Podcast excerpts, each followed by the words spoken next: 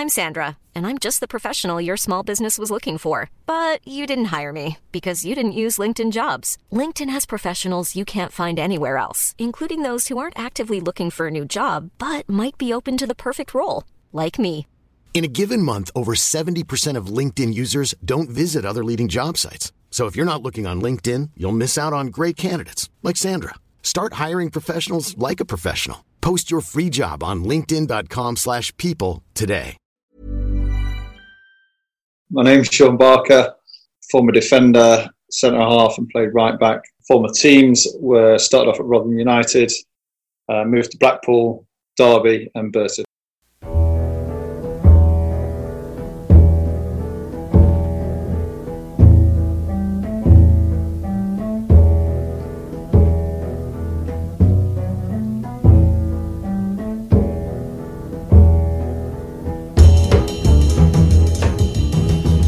Um, you started out at Rotherham United. You signed for them when you were 16 um, as a YTS. How how did you get spotted? Obviously, you're from Nottingham, from Trowell. Um, how, how was it you got spotted? Um, well, I didn't actually get spotted. Probably quite a unique uh, story of mine is um, I went for trials at Huddersfield and they said that they didn't deem me good enough. Yeah. Same as Ipswich. I had five friends to Ipswich. Um, my four mates got in and I was told that I wasn't um, up to standards really. Hmm. Um, and at 16, I was playing for um, like Ilkeston Town Juniors really and um, South Notts, which is your re- uh, Nottingham res- representatives. So you have City Boys and South Notts. Um, and on the Sunday, I was um, sorry on the Saturday I was playing for um, a team called uh, Hucknall Town Harriers. Yeah. So I was just playing ball with my mates, and um, uh, uh, one of our players, the left back, Michael Buck, he was at um, Rotherham, and, and the manager there said, "Have you got any decent players that you want to bring training?" Um, he brought me training, and I ended up getting a, a scholarship at 16. So it's almost by chance a happy sort of scenario in the sense that you went to play football with your friends and then it just sort of happened from there. Yeah, but probably again, my story is probably unique. I, I never wanted to play football for for a living. I Yeah. didn't see it as a career. Um, I went into the Rotherham environment, um, even like as under 16s. Just I I used to do occasional games, kind of when uh, I could make it, and Mhm. I didn't like it at all. Didn't Yeah. environment. Didn't like of of it being more professional. Um, just everything about kind of being in a football uh, environment I disliked. Yeah. So at 16, I had a big decision to make. Um, I got offered a scholarship and spoke to my mum and dad. Um, and kind of said, I don't know if this is for me. I, Yeah. I, I don't really want to do it. Um, I was, my, my mum and dad started fostering when I was 2 Um, they've had about 180 kids in the families for about tw- over 25 years. Yeah.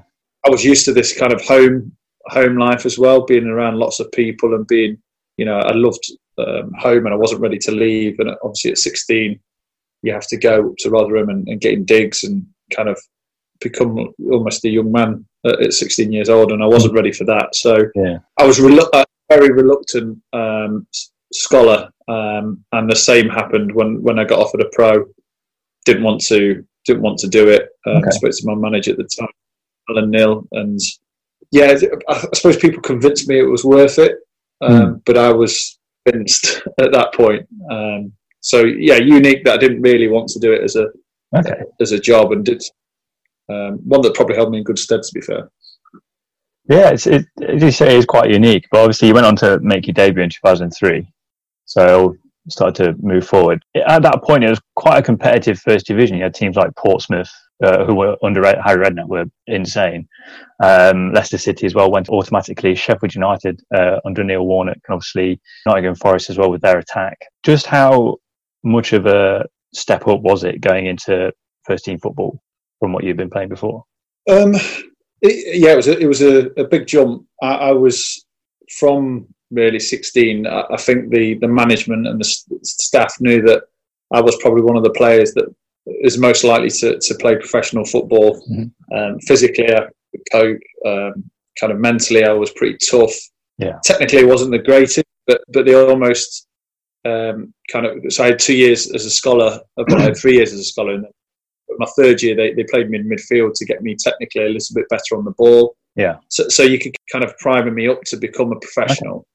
Um, I, would I was training with the like first team. As soon as you sign a pro, you know, we're looking at 20 years back. As soon as you sign a pro, you kind of tended to train with the first team anyway. So you were in that kind of environment of eating with the first team players. I was playing uh, reserves regularly, which again in them days you, you would play against players that weren't playing on a Saturday. So if you played, I don't know, Coventry um, midweek, anyone that didn't play on the Saturday for Coventry would be playing in the reserves. So it was pretty competitive in the reserves in them days. Uh, it was just probably the pace, the, the, the and the okay. um, yeah, yeah, in terms of how quick uh, how quick the game was played and how little respite you had throughout the game. There wasn't many stop starts. You know, even in reserves, you were, you were playing in the proper stands, but you kick the ball into the stands, which I like to do quite a bit in my and you have to wait for the ball to get back to you. Do you know I mean? Yeah, Things yeah. like that. Whereas when you were playing, they come straight back and you straight back onto it. So yeah. it was a big jump. Uh, there were some very, very talented players um, in the division when I um, first became pro and played my first team game. And also, Rotherham had a kind of a, a incredible rise uh, in under Ronnie Moore. I'd signed yeah. as a 16 League Two. They got promoted to League One, and then another automatic promotion the year after to the Championship. Yeah, and, uh, and they actually survived for seasons in the Championship by being you know, the smallest club by, uh, by a country mile, lowest paid players, players that played lower divisions. Mm-hmm. So, but my kind of characteristics and my strengths kind of suited that environment, that kind of backs to the wall, bending your box, bravery, yeah, passion, desire, kind of suited my game. Um, but I didn't actually play until I was 21. So, uh, you know, it kind of now, if you're 21 and you haven't played a first team game, you're struggling. But but I think because mm. I was a centre half, we had very good centre halves at the time in Chris Swailes, Martin McIntosh, yeah. uh, Guy Brown, uh, Dave Artell. So I had to be patient, and probably that little bit of extra time, kind of adapting, um, meant that when I did become uh, play a first team game, it probably it was an easier transition for me. Is it is it a normal thing to develop your game technically by being plumped into midfield? Is that was that a normal thing to do? Was it just a case of uh, was it a unique case in your sense? Uh, I think so. I, I, think so. I was two. I obviously had two years scholarship, and then them them days you, you have the option of a third.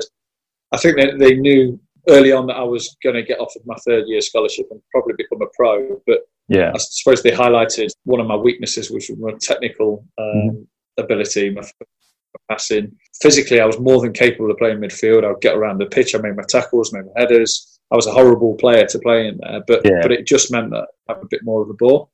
I don't know if this is quite normal. It's definitely something in the academy at Burton that we look at to try and if there's a player that's um, showing so many signs of, of um, quality that, that you think might hit a pro at some point, you mm-hmm. kind of then go, well, let's keep on things they need to improve. Let's kind of look at where else we can play. Uh, and Alan Knill just made the decision. Uh, you know, I was 18, 17 years old, so right, we're going to have a full season in centre midfield. And I definitely uh, benefited from it. Yeah. Um, definitely un- understood what it was like to play in midfield, and and because I was I was quite uh, tactically aware, quite quite um, intelligent on the pitch. I could understand what it was like for a centre half to play with a midfielder as well. So, I, so I understood the aspects of when they wanted the ball, how they wanted it, mm-hmm. um, what you'd expect from a sitting midfielder at the time. Yeah. Um, so in terms of game, technically and tactically, it was a, it was a big uh, big plus for me. Um, in the following season, you mentioned they stayed up uh, in division for a couple of years. You went on to make 133 appearances for Rotherham uh, in that time, and as a as an academy graduate, it's quite a huge achievement. Um, so, what was it like leaving Rotherham? Obviously, you've come through the academy, you've stayed with them. What was it like leaving at that point after so many years? Um, it was tough. It, there was quite a sour ending, really, at Rotherham yeah. for me. I was 23. Um, a couple of chairmen ca- came in after Booth had left the, the club as being the chairman, and mm-hmm. um, yeah, got the club in, in, a bit of a mess. And it was in administration.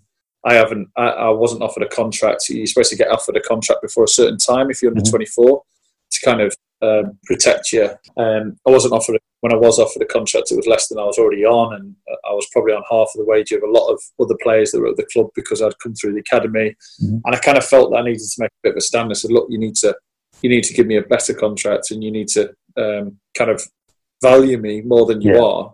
And yeah, I, I found out um, probably the first time that I realised football is how I think it is. It's a bit of a clubs could see as, as a commodity and, and Yeah, as their kind of their uh, their property almost, and Mhm. and they, they they put in the paper that I'd re- refused to train, and um, they weren't offering um, kind of anywhere near what was at least reasonable. I wasn't ask, asking for astronomical money. I just something that I felt I deserved. Yeah. I played in week in week out in midfield, right backs, half. Um, and I loved it there. I was desperate to sign, and, and they ended up telling me I couldn't come and train, and then put it out in the papers that I was refusing to train, which was absolute nonsense. So, Yeah.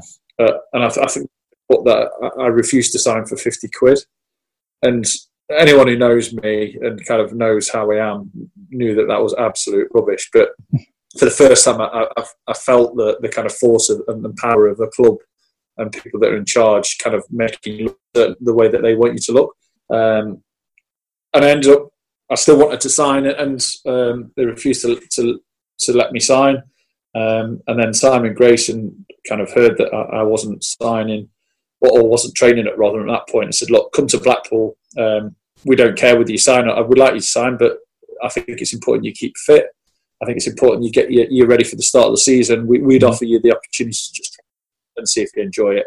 And if you don't, and you go back to Rotherham, that's fa- fair enough. And if you do, it works for us. So he offered me the opportunity to to go and train there. And when I was training there, yeah, then I got a call from um, Nilly, the, the manager, saying that the chairman w- will not allow you play for this club again. So um, it, they made the, their mind up Yeah, um, and ended up with Blackpool probably about a month later. Um, it was going to go to tribunal, but I think they sorted something out so I could play the first game of the season. And to be fair, it was probably the best thing that happened to me um, in my career. Um, leaving a club that you've been, you loved, uh, and you'd obviously played for since you were 16 years old, and Yeah. probably needed that that new start, that fresh beginning. And from that moment, um, my first year at Blackpool is when I really loved playing football. I, I became Yeah. became my own person. I felt like I, I was more of a senior player. So I played quite a lot of games in the championship, and Mhm. I signed in in League One. But at that point, Belokon, uh, uh, uh, Valeri Belokon had, had invested in Blackpool, and he signed players like myself, uh, Ian Evatt, uh, Andy Morrell, Wes Hoolahan, David Fox, uh, Claus Jørgensen, Mike Jackson. There was about 15 players that come in, all of Yeah. real quality, and obviously uh, been successful with Simon. Well, obviously, you went on to have three years at Blackpool, and obviously, you mentioned um, at the start about you know leaving home to Ro- to go to Rotherham. Was it hard to go to Blackpool because obviously it's a bit further away from the family home, or was it just a case of wanting to focus on your career? Um, I think at that point I was, t- you know, 23. Uh, I'd been away from home since I was 16 years old, so I'd, I, I, you know, at that point I was used to it. Um, I'd, I've been with my wife now, my girlfriend, since I was 16 years old, and Mhm. we uh, signed pro when I was first st- start playing first team football. We moved in together a house in Rotherham, so it was just kind of a um, kind of a new a new beginning and a different Mhm. step. And, and to be fair, what I've loved about playing football um, is the fact I've moved around the country. Yeah. We we bored if we stay in the same place. So so I saw it as a bit of a bit of an adventure. And we moved to Manchester um, first. You know, when I've you know, lived in Rotherham in a small little town. Yeah. To move to a big city, Manchester, um, kind of blew me away a bit, and, and had so many good times there. Hmm. Um, there's probably about four or five of us that travelled from Manchester to Blackpool each day, so you only had to drive once once a day. Uh, sorry, once a week uh, in your car school. Um, so yeah, so no, that, that, at that point, um, living away from home, um, living away from family was normality, and Mm. it was something that I quite enjoyed. You won promotion in your first season. What was it like winning at Wembley, going up the Wembley steps and having that moment? Um, it, it was pretty surreal. It's fair to say that I never envisaged um, one playing professional football and two probably having the career that I've done. And I think we were the third game ever to play at um, New Wembley. I had mates down there. My dad's booked at Hyder coach, obviously with, with a big family. I think there's about Yeah. 50 of my family. um, aunties and uncles and kids, you know, my brothers and sisters. Um, he hired a full coach to get all of our lockdown. and um, my dad said it's the f- first bus driver that didn't actually know where Wembley was, and you can see obviously if you go in around Yeah, massive arch, can't It's you? quite noticeable when you go down the M1. somehow we got lost and turned up uh, like two minutes before kickoff. And my dad's a proper stress head. You know, he stresses about everything when it comes to football. Have I got the tickets? Where are they going to be left? yeah. All this, and, and we got there just in time to to to have to play at a, a stadium like that in front of nearly seventy thousand people was was um, something I thought was was unachievable for for my um, kind of qualities, I suppose, and, Mm. and it was yeah amazing experience, something that, that I'll never forget. I went in. We actually all the Blackpool lads went into that game knowing we weren't going to lose, so it was probably more relaxed than when they get to Wembley.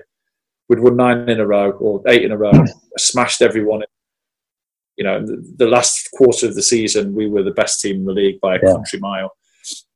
Had uh, Andy Morrell, who was on fire. Um, Keigan Parker was causing mayhem every time. Oh, yeah, he scored the screamer, didn't he? He did, yeah. He, Yeah. he was just, he was frustrated. He, he, he was offside more times than he was onside, but he'd always get two or three chances a game. Yeah. And we were all blessed to be in the same team as Wes Hoolahan, which, who was an absolute genius. And um, yeah, we went into the game knowing that would knowing that we'd beat Yeovil, knowing we'd get promoted, and, and it's probably yeah very rare that teams go in with that much confidence. It's obviously quite coincidental that Derby obviously won promotion uh, that same weekend. But going back to Blackpool, obviously the, they had a mixed first season in the Championship. Obviously, being a relatively new club coming coming up from League One, it obviously can be quite difficult. But they brought in some of their um, playoff heroes from the previous season. Obviously, Stephen Crainey, Alex Baptiste, Gary Taylor Fletcher, Matt Gilks. They all came in. Did you ever think there was foundations uh, for a side there to kick on for promotion, or is it almost building up to No. something? No, we, we, we had some quality players. There's, there's no denying that. Um, the, the aim uh, when I was there until Holloway took over was survive. Yeah. Um, uh, and realistically, we that was that was our objective to stay in that division. We were, you know, one of the smallest clubs, one of the lowest paid, um, one of the smallest squads. Uh, Mm. On paper, probably the one of the weakest squads. We had some quality. There's no doubt that probably not enough to compete. Um, you- could see them. You could see a side uh, and a foundation building and, and getting a little bit stronger each year. Very similar to kind of how Rotherham felt that, that they just had a few players each year, but what you had is is a togetherness, um, really tight group of lads. Uh, uh, you know, lots of players will say our, our group is, but our, our, our wives and girlfriends were very close. So if you had a night out, there'd be like thirteen lads all with the wives, Wow. proper kind of like, real mates away Mm. from football as well. And we touch um, to date. You know, it's only a few weeks back we were zooming with eight or nine of the lads with the misters, um, and, and that's that's very special, and it's something that um, if you start with a foundation, having a, Yeah. a team spirit and a together probably the most uh, important thing for me. So we had that. We added a few players, but to even contemplate promotion from that division was uh, was ludicrous at that point. And Mm. it's only really when Ollie in. Um, I was with him for probably six weeks, four weeks, six weeks before I was sold to Derby. Yeah. And I'll, I'll be honest, in the first couple of weeks, all the lads are looking around going, "What is he on?" Because he was talking about promotion, positive, and this is how we're going to play. We're going to teams, and, and you, you obviously you, all you've known for two or three years is surviving. Yeah. And he's then saying, and you're going to, you know, you're going to um, take clubs aren't going to know what's going to happen. We're going to be the best footballing team, and his enthusiasm and, and belief and confidence um, just just obviously was just caught with the lads. Uh, Yeah. And I don't think it, it, it'd be five games into the season where they started to look like how he wanted them to play, and they were playing out certain ways. Um, from the back, and, and, and he had some good footballers in there as well. And it probably he got the best out of every player. Mhm. And I think if you ask any players from the 2010, was it that they got promoted? Yeah, if, if you ask any of the players um, from that year that got promoted who the favourite manager is, I'm sure it will be Ollie. Um, Mm. And if they became coach, sure, a lot of the ways uh, and the techniques and the style that he wanted to play and how he was with the lads um, I'm sure it's rubbed off on all of them when they've gone to the next step to coach. Do you ever regret missing out on the Premier League? Obviously, they they went up the season you signed for Derby. Is there any regrets there moving to Derby at that point, or is it just a case of moving to another club at the right time? No, no, I, am not one for, for regretting. I, I, hmm. think you make a decision um, based on real time and at that moment. And, and for me, I think we'd had uh, Blackpool had eight players yeah. sign on as pro. Most of the lads, you know, it's a club again that was expected to try and survive. I was obviously not a Nottingham boy, so coming back to the Midlands, um, offered a lot more money. Um, I, have got a kid at that point, so mm. when you talk about monetary uh, kind of terms, for me, it's, it's all about what I provide for my family, what yeah. I provide for their future. I've never been a materialistic guy who buys watches and gets champagne on nights out and buys tables and cars. Not interested in that. It's not. That's not for me. What What's important to me is is getting a future and a better future secured for my family and that was that was the reason, main reason why, because I was a lot more, and I was given the opportunity to play for a club that had, you know, that had 30, 32,000 week in week out, which, yeah. again, for me, probably I'm probably lack self confidence when it comes to my ability, but I was like, there's no way in the world that you know I, would end up signing for a club like that. Um, and I remember when I signed at Derby, me and my wife were like, they've, they've got surely they've got the wrong guy. They can't be signing you. Right. Uh, and yeah, and I signed, and yeah, that that's just it felt like the right time. Um, uh, you know, everyone at Blackpool at the time felt you could tell they were a bit bit jealous that I was going to sign for a club like Derby and obviously mm. getting good money, and so any of them would have done it. Any of them would have done it. So, and, and, it, and for me, it was it was just a perfect club. Um, I spoke to Nigel, instantly liked him, um, and kind of felt that he wanted me um, to, to come into a club and really kind of show off my best qualities. Yeah. And, and again, that goes um, grit, determination, desire, wanting to be better, wanting the team to be better. Yeah. Um, and he didn't sell the didn't sell the club uh, as a this club's going to get promoted. It's going to go to the next level. You could be playing okay. in the Premier League. Never sold it. Completely honest, I said this club's an absolute mess. It's been run before. There've been contracts that have been given out just he just it was just honest, and it was quite refreshing to hear a manager because uh, kind of tell the truth and not trying to blindside you with all these kind of stories and expectations and um, you know I've heard it from a few managers and, and that season I probably could have signed for a dozen clubs um, and Derby you know speaking to Nigel and, and, where the club was at at that point it felt right um, yeah. and I liked him and like what obviously he showed me around the club, uh, put me on it up at Morley Hayes, which is a, the, the hotel they, they mm. put you in. Uh, and it's notoriously bad for bad reception. Um, and he, he, they obviously heard that Forest were going to come in and try and scupper the deal. Um, so he put me in there so that I didn't get any reception. And on the way to sign the next day, 20 missed calls from my agent saying that Forest were coming in and, and they were offering more money. And, wow. Um, you know, that, that they were going big that season, blah, blah, blah. Yeah. Um, Nigel knew this. I'd already said to him I was signing. So for, for me, uh, and I'm sure he, he, would know now that if I put my word to something, yeah. that I would have stuck no matter.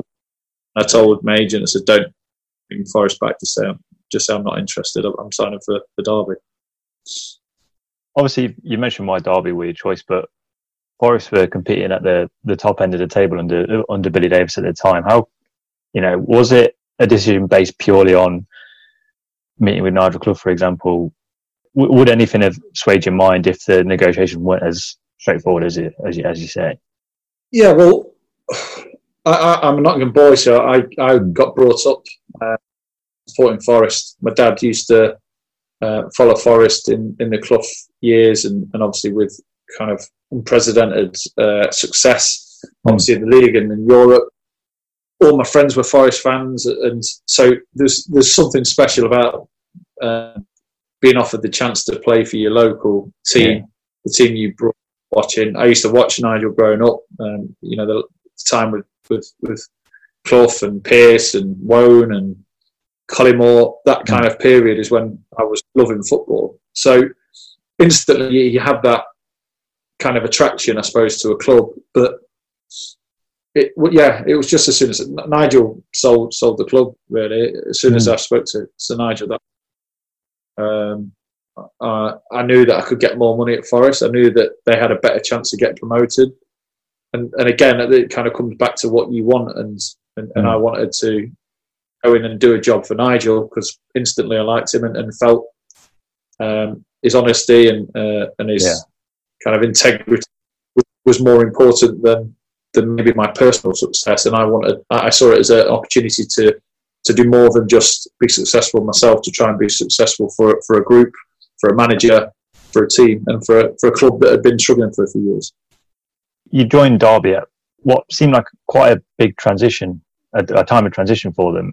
Obviously, you alluded to it earlier with, with, with contracts. Just how big a transition were Derby going through at that point? Because I think, as many of us expected, we, we'd have been hoping for competing at the top half of the table, maybe the playoffs, etc. After what we what we've done in previous seasons. Yeah, it, it would be impossible for me um, to try and explain the task that Nigel had at that point to to change the future of the club, um, the, the, the the transition and the progress of the club to go forward. I think there was 36 pros signed. Mm-hmm. Uh, there was probably 10 pros that weren't in and around the club, so just getting paid and staying at home. The money that was getting paid was astronomical. The thing I noticed more than anything when I came um, into the squad and into the uh, environment and into the training ground was people didn't care. They were paid a fortune and they didn't care about the club. They didn't care about uh, their own morals and their own standing, and it was just money that it, and it's it kind of stunk of that straight away. And I was used to this little Blackpool and little Rotherham where you fight for everything and yeah. you, you, you as you know a man a twenty man squad, everyone having to be fit and getting through injuries and, and doing anything to, um, to, to to pick up a result. And it was the complete opposite. And that was the the biggest um, problem that Nigel faced. I know that he had to sell maybe three players to, to bring me in. So you're talking about a player that was uh, bought for less than a million pound, mm-hmm. wasn't asking for economical money at all, um, and he had to sell three players, and and his most of that pre-season was him having to pay players to leave the club mm-hmm. because they couldn't afford financially for the club to keep going forward with the money that they, were, they still had two three years on the contract. So not only have you, you know, you've got players that are coming to the end of the career, 32, 33, 34, whatever, yeah. that aren't that need to be. They've got good names, but aren't at the standard they need to be. That are paid money that the club can't afford to pay. That have no desire to to grind out um, results and, and, get through injuries. Um, and that's why it ended up being like a smaller squad used with Nigel and used some of the more experienced players like uh, Robbie Savage and Rob Hulse and Kris mm-hmm. Commons and Harry Steele and Paul Connolly. He used them players kind of in that short term period to kind of keep the club um, competed in the division because if okay. they weren't there, yeah, they probably would have relegated because I think they were only something like seven or eight points off the year before from being in the bottom 3 mm. So it was that close, and if uh, so, you have to have some some sort of um, uh, I suppose core of your original group and then over the course of three or four years, you have to bring some of the youngsters through. So you had Will Hughes, Jeff Hendrick, Mark, Mark O'Brien. Uh, you had players coming from lower divisions, Ben Davies, uh, Dean Moxey, uh, Jake Buxton. Mm-hmm. So you, you, then have to transition is so slow and, uh, and um, probably tiresome for everyone. Yeah, it takes a long time to get to the position to really challenge. Um, and, and that was probably the frustrating thing for me when Nigel was was sacked because I felt that division that that season and that division was, the best opportunity for, for the club to get into the playoffs under Nigel. Uh, and I mm. said at the start of the season, I, I, I fancied it being in the top six. Bryson had just been signed. Um, we had, I think, Keogh had just signed, Johnny Russell, Chris Martin. Yeah, yeah, uh, Will Hughes was. We had a really, really good squad, and it was very tight knit. Um, and the best way to explain how you know that that season with with Nigel is the two clubs that got promoted, which were Burnley and Leicester, came yeah. to Pride Park and sat back. They didn't want Derby to play because they feared that we could play. And it said a lot about were at that point. Um, so we were really disappointed that, that Nigel did get at least that season to to, to give it a go to, to, to see if he could get in that top six because we were edging there each year. Very slowly, we were getting to the top six. I think we finished maybe five, six points out of the top yeah. six the previous year in 10th. We weren't miles off, and we had a much better squad that year, much better squad. So, yeah, it was a, it was a tough transition. It took Nigel a long time. Um, I saw the change over two or three years. Um, I just, you know, obviously was gutted that I couldn't be more. Um, I couldn't do more on the pitch, obviously, with mm. my injury. Your first season was quite a slow start for you because obviously you came in with an injury. You came quite late in pre-season. Was it a surprise to win Player of the Year? Yeah, yeah, massively. Uh, probably, probably not when I got towards the end because I mm. felt um, I performed pretty consistently over the course of the season. But um, and you tend to have an idea of how the fans think of you, um, and, and you know how they interact with you, how they talk to you. Um, they were very kind of um, supportive of me and very vocal in terms of um, yeah, talking about my performances maybe. Yeah. Nigel said before I signed they want someone who will head it and kick it. They'll put the body on the line. Mm. Um, that's they missed that for a couple of years, um, and that's that's exactly what they appreciated, and that's why players like Jake Buxton have always been um, kind of well thought of as well. People that they can relate to, um, mm. people that spend time with the fans, but also whether good or bad, however they performed, you know that they couldn't have given any more. Um, so, so over the course of the season, I felt that kind of bond and, and that relationship with the fans. Um, but it's not something I would would have even considered at that point. I was coming into the uh, season thinking, "How am I going to get in the team?" It's a bit of a competition, but I knew that Nigel thought so.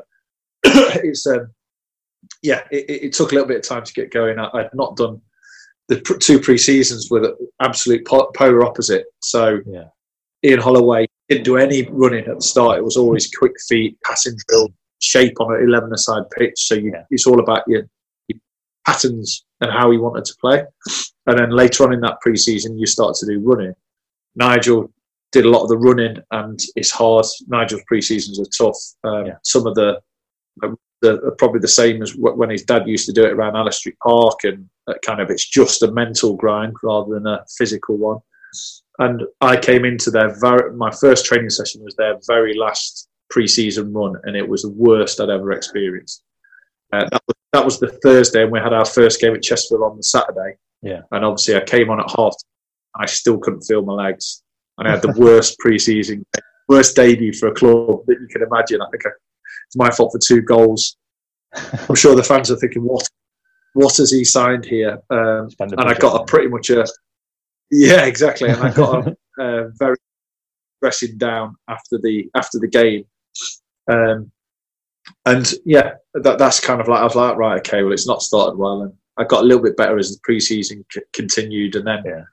pulled a, a thigh um, a couple of weeks before the season started, so I had to obviously sit out the first few games. But once I got in the swing of things, and once I was getting myself fit, um, I started to perform a little bit better, uh, and then yeah, just just consistency. I, I, had quite a few players over the first few years at Derby to play alongside. I had Jake Buxton mm. at the start. Towards the end of the season, I think it was was it Russell Anderson or was that year after? I think it was Russell Anderson at the end yeah. of that season. So um, not the, not the easiest season with with injuries and, and um, form at the start, but yeah, I felt that I performed well enough towards the, the, the second half of the season.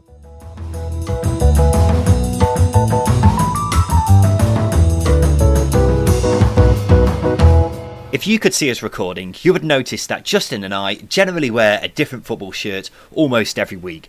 There's nothing that fuels nostalgia more than an old football shirt. And guess where you can get them? classicfootballshirts.co.uk. Absolutely. I spent plenty of money there and got myself some cracking purchases. Just recently, I started sporting an AZ Alkmaar training shirt and a Hoffenheim training jumper. So pretty different. Exactly that, and it's not just football shirts, you can get training wear, footballs, boots, and match worn stuff from former pros. There genuinely is something for everyone, no matter which side you support. So, find what you're looking for at classicfootballshirts.co.uk or visit them in store in either London or Manchester.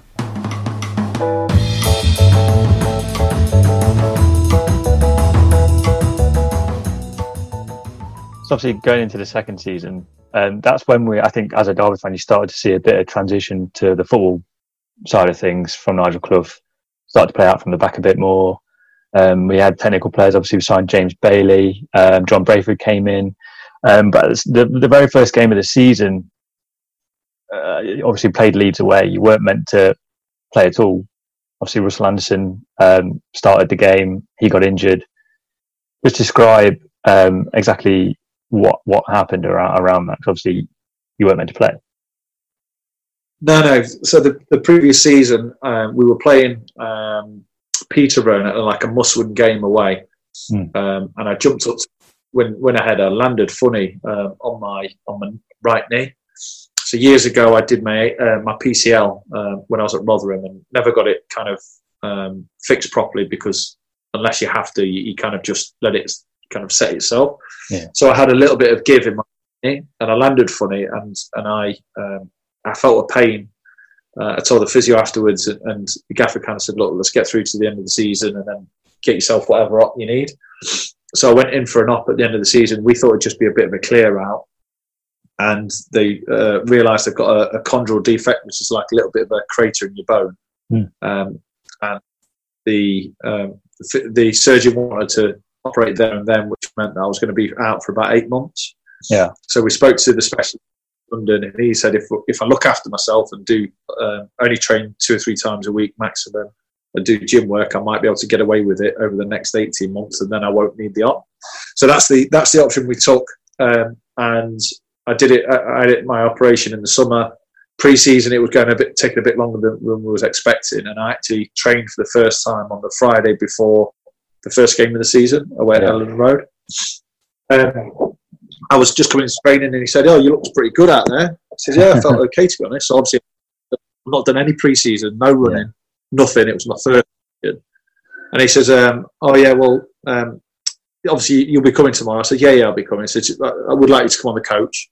I said, "Yeah, of course, yeah." He says, "It'd be good that lads have got you round." So I said, "Okay." And then uh, he said, "Just bring your boots if you want to do a little bit of half time." You know, like yeah. a little bit of passing and bit. Yeah, yeah.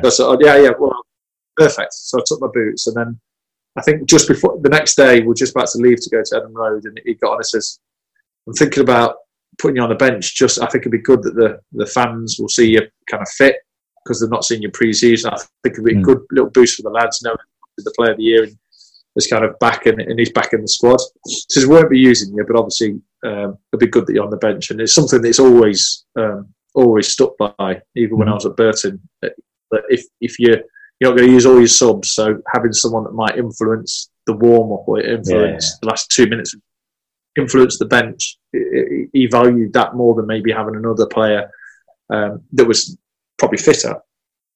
And uh, yeah, just before half time, Russell Anderson used to do every pre season, fly through pre season, and both pre seasons, I think he got an injury in the first game, and he uh, he pulled up with about five minutes to go before the half time with a hamstring. Obviously, it was torn. He was struggling to move, and I looked around the bench and I realised there was no one else to go on at centre I know exactly what's going here, yeah. so I put my shin pants on without anyone noticing, did my boots up properly, and I, I was walking in, and Gaffer said, "Have you got a minute?" Just before the lads went into well, the lads yeah. went into the changing room. He, I said, "Yeah, I'll play." He said, "Yeah, look, it's a long season. I don't want to yeah, kind of in the first game. Um, I don't, I don't, I didn't really want to do this. It's like, Gaff, I'm, I'm fine. Put me on. And then obviously I came on and played the last 45 minutes. We won one 0 I think it was two two one. It was um, Hulse and Commons. Yeah, well, yeah, it was two one at half time, and uh, uh, yeah, played the last forty five minutes and, and probably did as well as I'd done at any point in the previous season. Just headed everything. Um, should should have actually scored. Kasper Schmeichel made a unbelievable save on the line. um, and then played every minute that season until I needed the the op the, at yeah. the end of that year. Uh, as the season got went further in, when he got deteriorated, got worse and worse, and, and I was playing that season really without training. So wow. it's a handful of training sessions September maybe. Mm. So I, I was literally I wrapped up like cotton wool. Uh, just stayed in with the gym with the physio on the bike, didn't do anything outside. Just watch the lads, and then would just be pretty much wheeled out for, for the games. okay. Some of the times he would even say, "Don't need to do the warm up if you don't want to, box." Just because he knew he could trust me that, that I'd go out and perform to a decent. Like do whatever you need to do. If you don't want to go out for for the warm up, just have a bath, do your stretches, anything you need to do. I was like, and I used to say, "Look, I need to do the warm up with the lads. I think it's important that Yeah. I'm kind of in and around it with the lads." So yeah, so probably unique that one a manager would trust you that much Absolutely. and give you that much respect to, to just go, just play for me, that's it. Uh, and secondly, I think he always valued that I would put the team and um, him and, and the club in front of my own um, kind of um, to prioritise my own my own uh, kind of opportunities because I knew that the clubs were kind of watching me after that first season and, and teams that were in the Premiership were, were kind of keeping an eye out for me Yeah.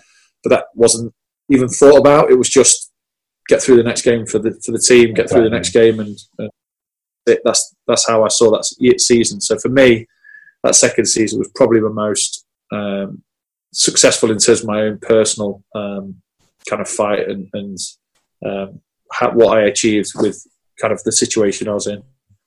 Did the objectives change at all that season? Obviously, Rob Hulse was sold at the end of the, the summer transfer window. Then Chris Commons was sold in the, the, the winter transfer window.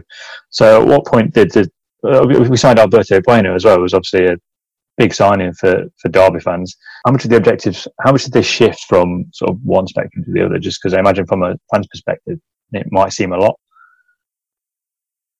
it, it was um, the first season was about fighting to, to kind of just get points without a shadow of a doubt however means necessary to, to, to get the points we needed to stay in that division. Yeah. the second season what we want to start expressing ourselves a little bit more. We changed the formation so we had like a three in midfield uh, with Sav sitting. We had Alberto Bueno just dropping in and Como dropping in up front. And um, I think Como was was a big loss losing him around Christmas time. We, we were playing pretty well. Uh, I remember going to Doncaster. I think we won maybe three two or something.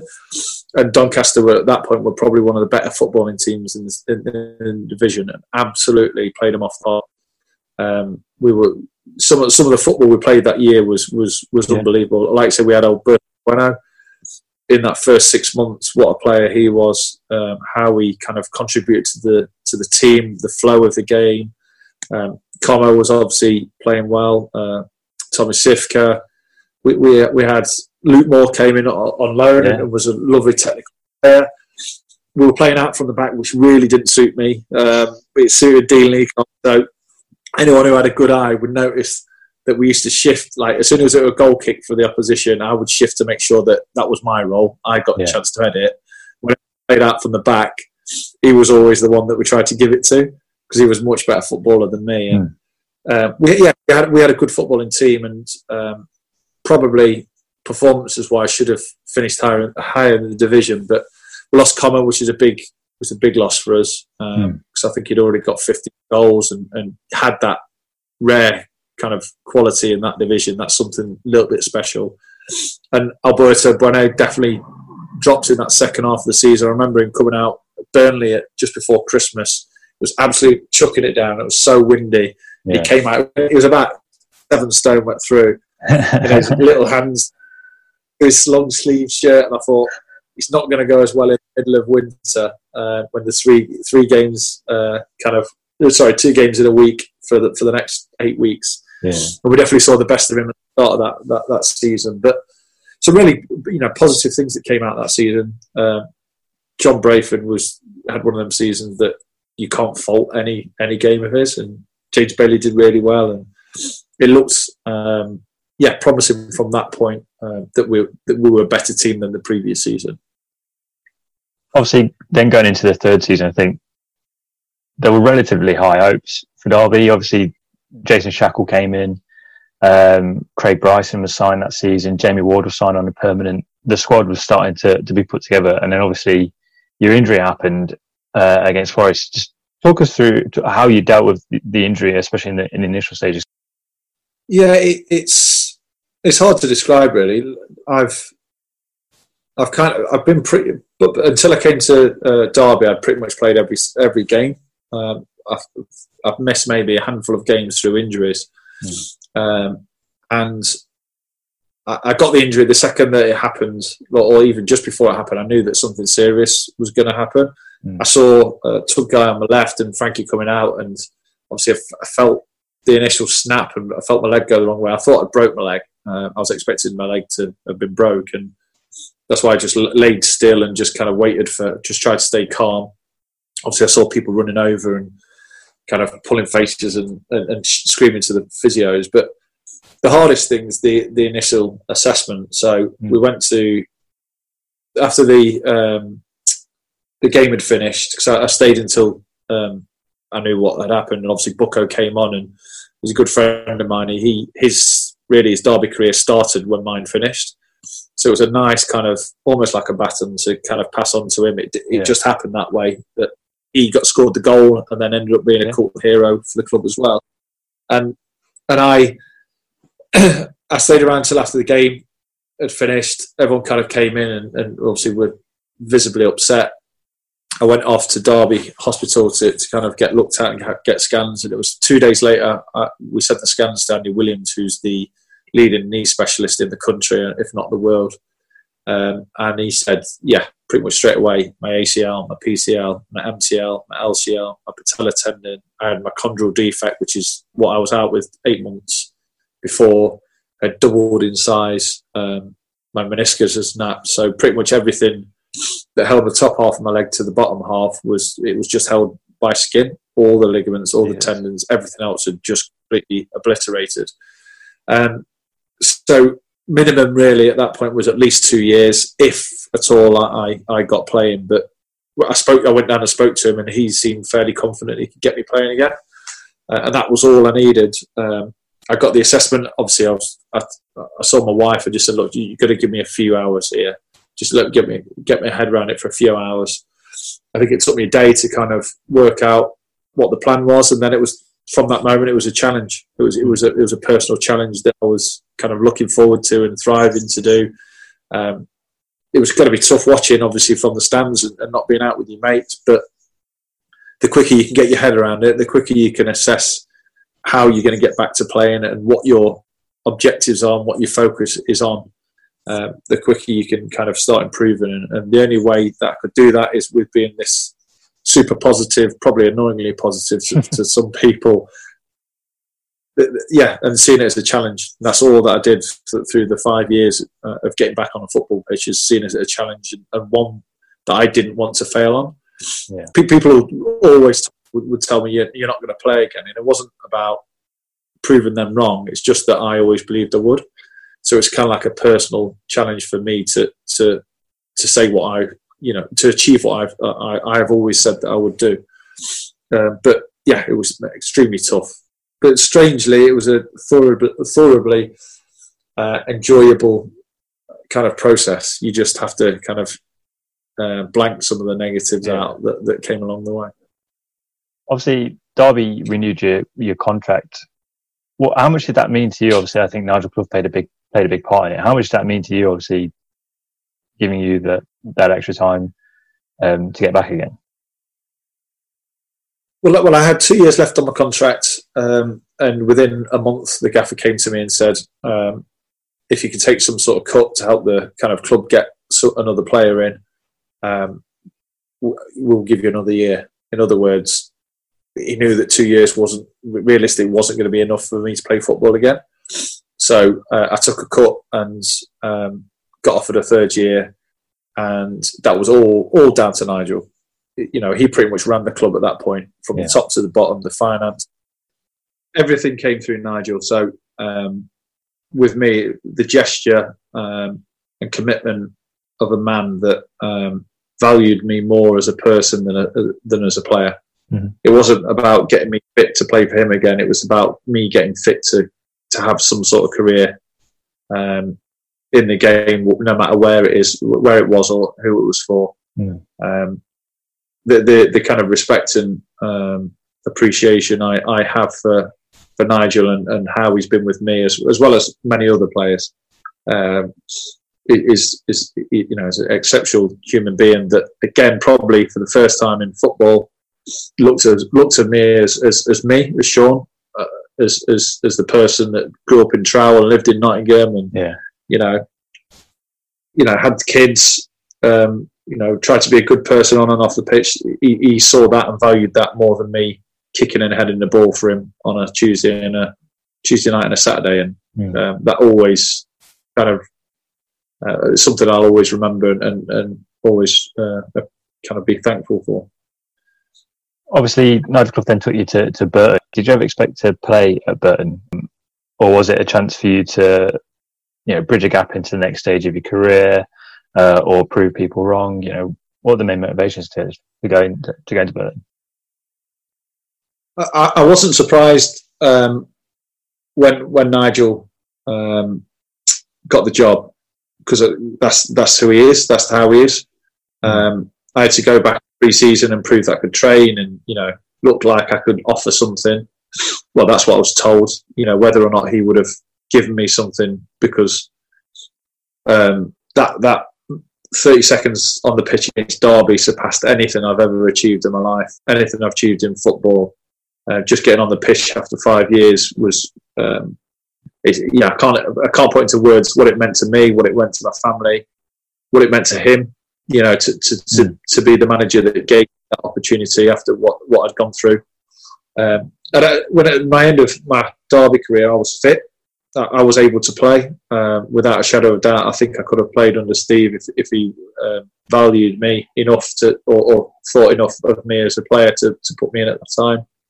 Um, Nigel tried to take me to Sheffield United to, to get games, um, and you know that he off, throughout the whole journey offered me um, opportunities and he offered yeah. me support and um, always wanted me to, to, to, get back on the pitch again. Um, and yeah, when he got the, the, the Burton job, first thing he did is he rang me up and said, um, "I know you're not." You haven't got anywhere to train and you haven't got anywhere to get fit. Come and use our physio. Come and train with us whenever you're ready. Uh, if you feel like you want to carry on or want to give it another go, we're here. And that was kind of where I was left. And from that moment, I went to see Nick Svanton at, at uh, Burton, used their facilities, used the training ground, did running with them. Uh, just off, you know, treated me like uh, like I was one of their players, and, yeah. and I was just this guy that used to play Nigel. Uh, so it wasn't a surprise, but that kind of um, that moment was, was, was obviously special, especially playing um, against the team that I did it for, and, and obviously a club that I, I, I loved playing for. And you know, I, I live in Derby. I've, I still live in Derby. Um, such a special club and a special set of fans to, to play for, and um, yeah, for Burton as well with with the kind of feel of the club. It was, it was just it was just perfect moment really for me. You spoke a lot about Nigel Clough big testament to him now is obviously he left Burton Albion for the, for the good of the club, and obviously he's passed the baton on to, to Jake Buxton. Can we expect to see you in a dugout alongside Jake at any point? uh, well, that's, that's, a, that's a tough one. I think we had our little stint when we were both uh, 26, 27. Yeah. Um, I, I, yeah, it, it, was a big, big shame that me and him didn't spend more time playing together. I think we uh, we probably had maybe four months at mm. once, and that was kind of early in uh, both of our careers at Derby. And there's no doubt that the Bucko improved. Uh, he understood the championship a little bit more as he as he um, progressed. You know, as his time progressed through at Derby, I think he had an outstanding season the, the year that um, we got to Wembley and, and, lost out in the final mm-hmm. uh, when he got Player of the Year. And in that year, he, he he's epitomises kind of the, the character and the player that, that Nigel um, always wanted to play with. Um, great character, um, constantly trying to prove people wrong. You know, he's had so many opportunities where he's been given a, a chance and, and, kind of told he's not going to be good enough or won't be able to manage it. Yeah. Uh, and, and he comes through strong in the end, and that's resilience. That's the mental toughness, and it's it's not an easy job. Uh, Nigel obviously stepped down, and and uh, again, I think Nigel's been successful every club that he's been at. He's he's, yeah, he's obviously um, been under the sword at times and found you know been given the sack at both Derby and Sheffield United. But if you reflect and look and go, well, was he successful in terms of what he was asked to achieve mm-hmm. um, and how he did that? Completely, it was a huge success in both. Um, but we know that chairman and, and fans want yeah. they want excitement, they want they want success, what they deem as success, which is maybe promotion. Um, and like you know, the job is done at Burton to still be competing in League One for that club. Um, but he's passed on um, a tough, you know, it's a tough job for Bucko to take on for his first role. Um, it won't be a club that's got massive uh, wage budget. They have to rely on the academy to, to bring players through. Mm-hmm. Um, so, yeah, it's pleasing. Um, I don't know how much Bucko will play after this. It's, it's a tough one to be a player manager yeah. and to choose your. And, and it, uh, there's definitely games that would suit Bucko more than other players. Um, but it's definitely, I think the time has passed unless we're, you know, we get to 50 year old and, they want the uh, former players to, to walk around the football pitch um, and try and head in a ball from, you know, maybe a couple of times in a game. Uh, it'll be a long time before we're probably on the pitch again together. Brilliant. Um, so what we'll do is we'll wrap up with um, a sort of a bit of a segment where we try and pick your perfect player from the players you've played with. Obviously, you played with some quality players, Charlie Adam, Chris Commons. Uh, I think Shefki Kuqi had a loan stint at Derby as well. Obviously, he was he was he was incredible. So yeah, picking the perfect player using the attributes of some of um, your former teammates. So heading ability, who would you choose? Oh, that is a tough one. I would actually. Put, the only thing that I'm probably confident in football uh, is say my strength is I, I, felt I was as good as anyone in the air. Yeah. But if I had to choose someone, maybe Chris Swailes at Rotherham. Yeah. And he's he's possibly most all not technically gifted, but in terms of a defender, brave, great one v ones, blocking. But he, he, he was probably only six foot, really slight, skinny mm. guy, but any headers at all. So maybe maybe Chris Swailes. Football brain. Football brain. John Brayford. Okay. And, and the reason I say that, um, you can put him anywhere on a pitch. Yeah. Um, I think managers and people presume if you can play right back, you should be able to play left back. if you play field, you should be able to play centre half. He, you can put him anywhere on a pitch, and you don't have to tell him what to do, and he would understand how to play. And probably the only other player that I know that has played a full season without training, and you can notice he's not moving the same, and notice that he's in pain, but can still um, use his brain and, mm. and, and, tactically be able to not get beat very many times. Uh, and even now, you know, he's not the same physical player he used to be. He used to bomb, you know, bomb yeah, yeah. down the right right Derby, so much so that I'm trying to pull him back because he's too far forward. Kind of pace and that and youthful ex- exuberance playing at right back, and he now plays right back, obviously at Burton, but he, he can't move the same, but he still doesn't get beat many times because mm. he knows how to play the games. He, he knows when to go tight, and his, his, his knowledge when he's on a football pitch, um, yeah, is exceptional, and that's why uh, he will, you know, continue to play football at a good level for a long time. This might be a, an easy one. Engine. Does that count? I didn't. Yeah, well, yeah, yeah. Uh, there's there's two players actually. Paul Green and well, there's two players from previous. Paul Green and Chris Porter were both very very fit players. Okay. They always yeah. used to come, up, to come at the top pre-season, all the stats. But obviously, Craig Bryson um, smashes it. Um, he's yeah, just just ridiculous. he actually wasn't. He was a much better baller than people gave him credit for. Um, very rarely lost the ball. His first touch was exceptional. Scored some absolute worldy goals, as we'll remember at Derby. But his engine, and actually having an engine and willing to do the dirty bits with it as well. So not only would he go forward to get in the box, he would always also track players, do the horrible side of, of mm. running around the pitch as well. So Craig Bryson's engine without a shadow of a doubt. Who had the, the best individual skills? Obviously, this can be passing ability or step overs, chink inside. Who yeah, who had the best individual skill? Wes Hoolahan, uh, without a shadow of a doubt. He was an absolute magician. Um, when I, when I was at Blackpool, probably one of my strengths at that point, I was ridiculously fit and quite light, and had played right back for probably three seasons, and uh, me and him used to go together in like the one v ones all the time. Just I wanted to get pushed, and he kind of he found it tough with me.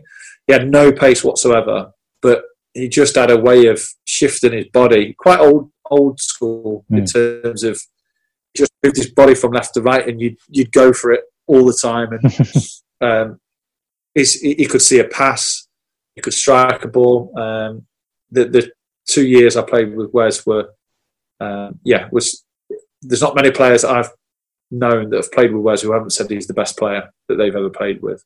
Yeah. Um, I played, played with Charlie for, for six months, and he still hadn't hit his his best at that point. Como had, you know, frightening ability. His left foot is was as good as anyone's, but for me, Wes Wes stands out um, head and shoulders above everyone. Right foot. Let's go right foot. Right foot. No, are you, are you doing left footers as well? Yeah, yeah, yeah. Well, I, I'll start with the left foot while I'm thinking about the right foot. I think Charlie just beats Como. Um, so Como, his left foot was a joke. He could cross it. He could, you know, it, his volleying technique was was yeah was ridiculous. Um, but but Charlie just had this kind of aura about him. He used to come and take it off the centre halves and just try any sort of pass. And the goal that, he scored was it for Stoke, uh, where he scored from the halfway line. Yeah, against Chelsea. So it, he regularly used to do that, and I've not seen him miss by much. Um, he always had the vision to, to, strike it well with his left foot, and um, yeah, some of the goals I've seen him score, some of the free kicks, uh, just his technique with his left foot was was frightening. So I'd have to say Charlie with his left foot. I'm trying to think of right foots. have you got any any suggestions? Um, Paul Coutts had a very good technique. He did. Coutts was good. I take now. Gary Taylor Fletcher. Um, yeah. He was um, actually he's right up there with the skill with one of the best and the best players I played with skill wise as well. He was um, overweight, looked like he couldn't move, um, but had a brilliant right foot. Scored like some brilliant goals, and he'd score all different types of goals. He could volley, he could he could curl him in the top bin, he could kind of hit it with his shin in. Yeah. But yeah, he had a great. Uh, he could cross a ball really well and, and just lovely feet. Um, so yeah, I'd say Fletch, Gary Taylor Fletcher. Brilliant.